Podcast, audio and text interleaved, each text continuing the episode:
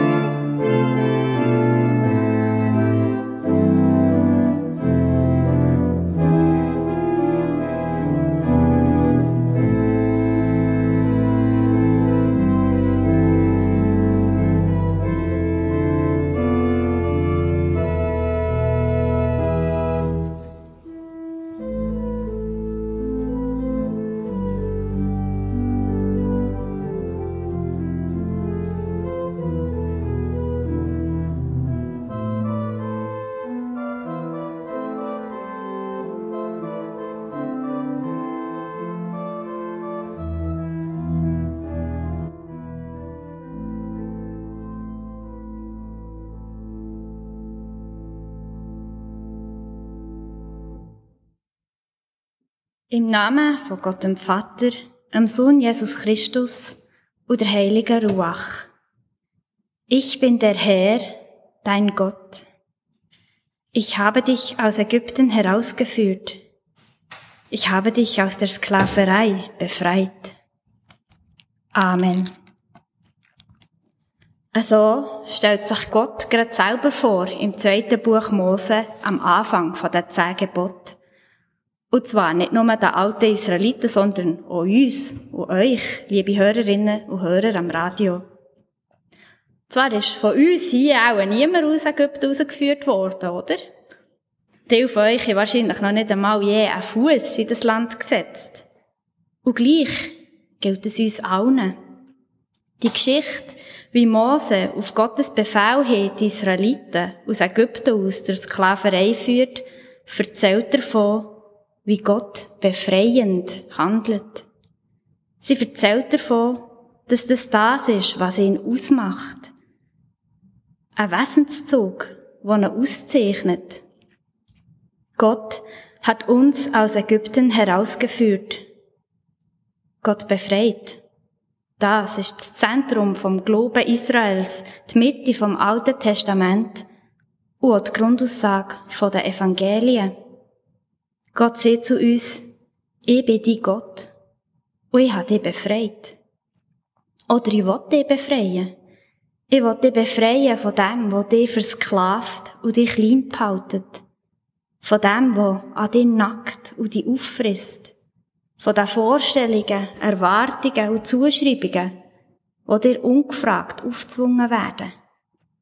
Ich will dich befreien von all dem Ballast, der dir aufgelegt wird und droht dich unter sich zu verdrücken. Ich will Bewegung, Aufbruch und Neuanfänge. Was ich will, ist volles Leben für dich. Das ist Gottes Angebot. Befreiung von dem, was das Leben bedroht. Und genau von diesem Befreiungsakt ist auch im Lied Go Down Moses dreht. Der vielleicht bekannt ist, afroamerikanisch Spiritual, macht nämlich unausgesprochen die Verbindung zwischen den Israeliten und den Sklaven in den USA. Man könnte aber eben sogar sagen, zu allen Situationen bis hier und heute, wo Menschen ihre grundlegenden Rechte verweigert werden. Let us all from bondage flee, and let us all in Christ be free. Let my people go. Lass uns alle aus der Knechtschaft fliehen und lass uns alle in Christus frei sein. Lass mein Volk gehen.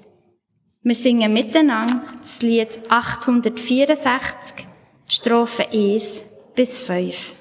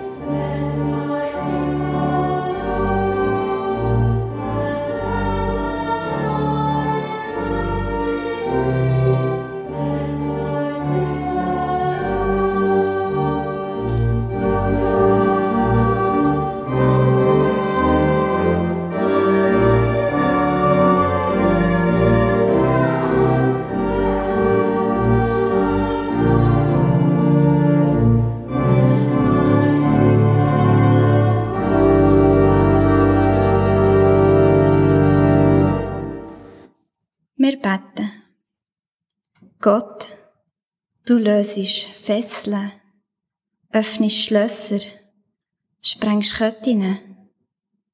Du bist die grosse Befreierin. In dir sind wir frei. Frei davon, uns müssen zu verstellen für das Gefallen. Frei davon, müssen zu leisten, für eine Daseinsberechtigung zu haben. Frei davon, uns ständig müssen zu beweisen und zu optimieren. In dir geht unser Atem frei. Tauchen wir ein ins volle Leben.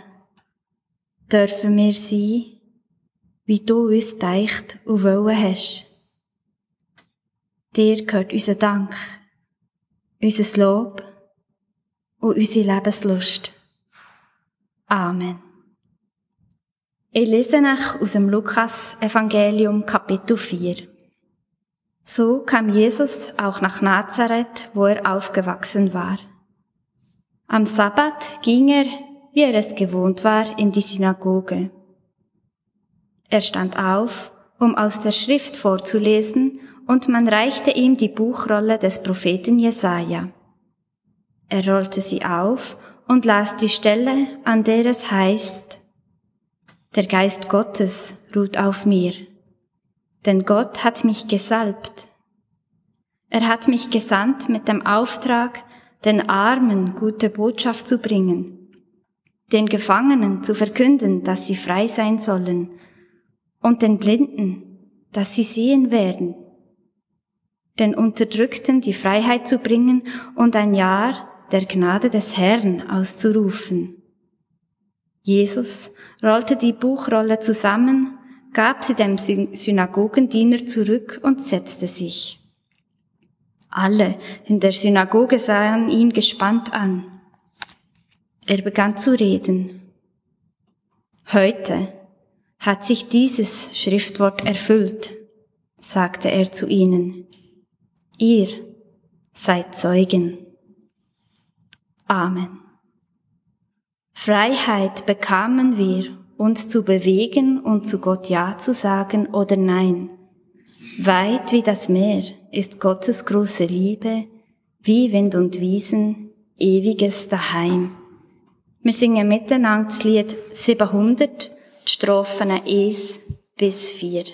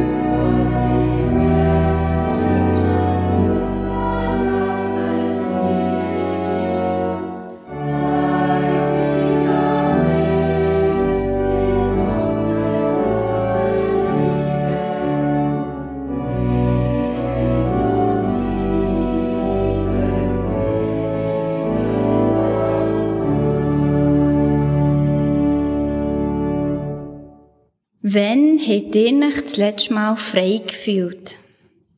Wisst ihr noch, wo ihr denn seid? Was ihr denn gemacht habt? Was das Gefühl ausgelöst hat? Was ist der Grund? Und wie hat sich das genau angefühlt? Frei sein? Mir ist so ganz spontan keine Situation in den Sinn gekommen. Nicht, weil ich mich so unfrei würde fühlen. Gar nicht. Und gleich ist es mit der Freiheit so eine Sache. Es ist nämlich gar nicht so leicht zu beschreiben, wie sich das eben anfühlt.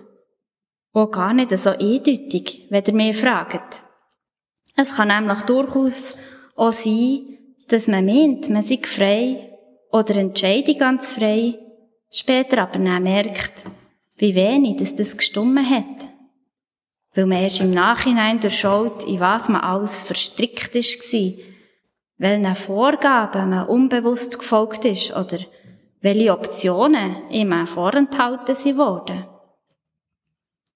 Freiheit hat also irgendwie etwas mit einer Wahlmöglichkeit zu tun und mit Transparenz, Offenheit. Und was noch? Was macht sie noch aus? Es ist so ein grosser Begriff, da haben sich schon ein Haufen gescheite und wahrscheinlich auch weniger gescheite Köpfe dazu Gedanken gemacht und darüber philosophiert. Darum habe ich gedacht, ich schaue mal, was andere so über Freiheit sagen. Und ich lese euch jetzt ein paar kurze Aussagen zur Freiheit, die Missionieren über das Thema angeregt haben. Frei zu sein bedeutet nicht nur, seine eigenen Fesseln zu lösen, sondern ein Leben zu führen, das auch die Freiheit anderer respektiert und fördert. Das hätte Nelson Mandela gesehen. Oder auch, Privilegien aller Art sind das Grab der Freiheit und der Gerechtigkeit.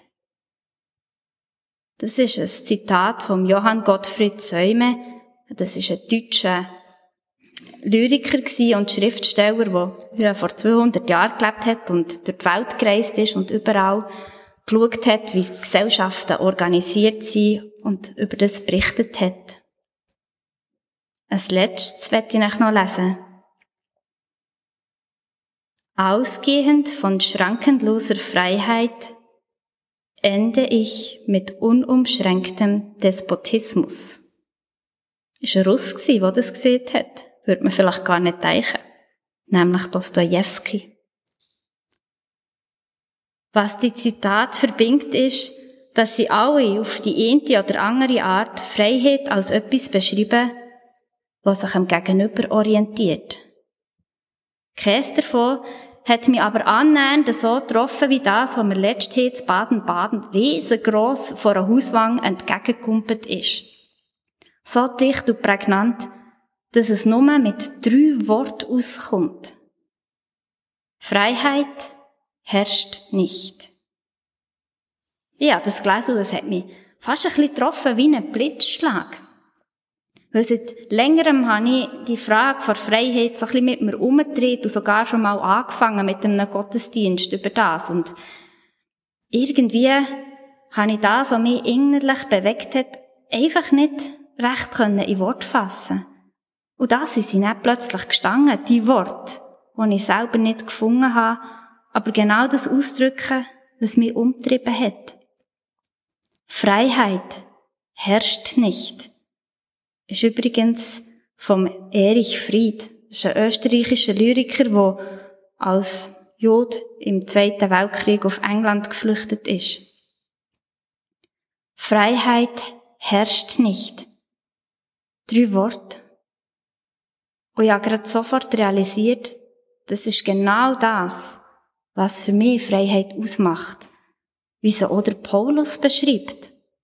Und ich aber nicht auf den Punkt bringen und festnageln. Weil ausnahmsweise sind der Paulus und ich uns da mal ganz einig. Er schreibt nämlich Folgendes an die Gemeinde in Galatien.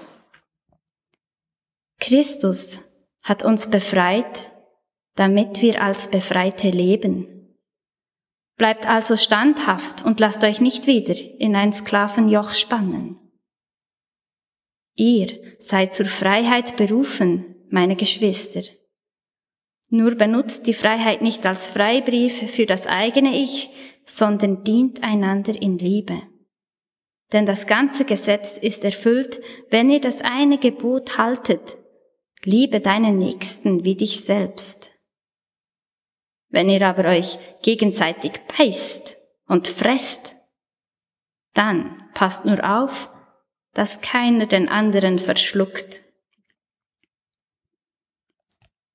Der Hintergrund ist der, dass sich in dieser Gemeinde wie auch an anderen Orten die Leute nicht einig sind, ob man sich jetzt als Anhänger von Jesus Christus wie die Juden soll oder muss beschneiden oder nicht.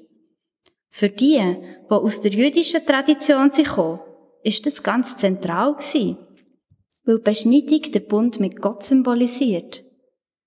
Die aus anderen religiösen Traditionen oder paganen Umwelt, also der Heiden, wie es ging so schön heisst, die haben überhaupt keine Notwendigkeit darin gesehen, sich zu beschneiden, für zu dem Jesus von Nazareth zu gehören. Und wahrscheinlich ist ja nicht wahnsinnig Lust auf die Prozedur. Und in diesen Konflikt schreibt der Paulus eben die Worte über die Freiheit. Und zwar stellt er in den Versen drumherum klar, die ich jetzt nicht gelesen habe, dass sich von ihm aus niemand muss beschneiden muss dass wir frei sind von dem, weil wir uns nicht mehr sklavisch an alle Gesetze vor Torah müssen halten, für vor Gott zu bestehen. Durch Christus ist es überflüssig geworden. Er hat von dem befreit, von dem Sklavenjoch, wie Paulus das eben nennt. Weil vor Christus herrschen die Gesetze nämlich mit eisiger Faust, bevor er gekommen ist. Es ist ganz klar geregelt, was geht und was nicht. Dabei sind die Grenzen so eng gesteckt, dass man unmöglich innerhalb Platz hat, ohne dabei verdrückt zu werden.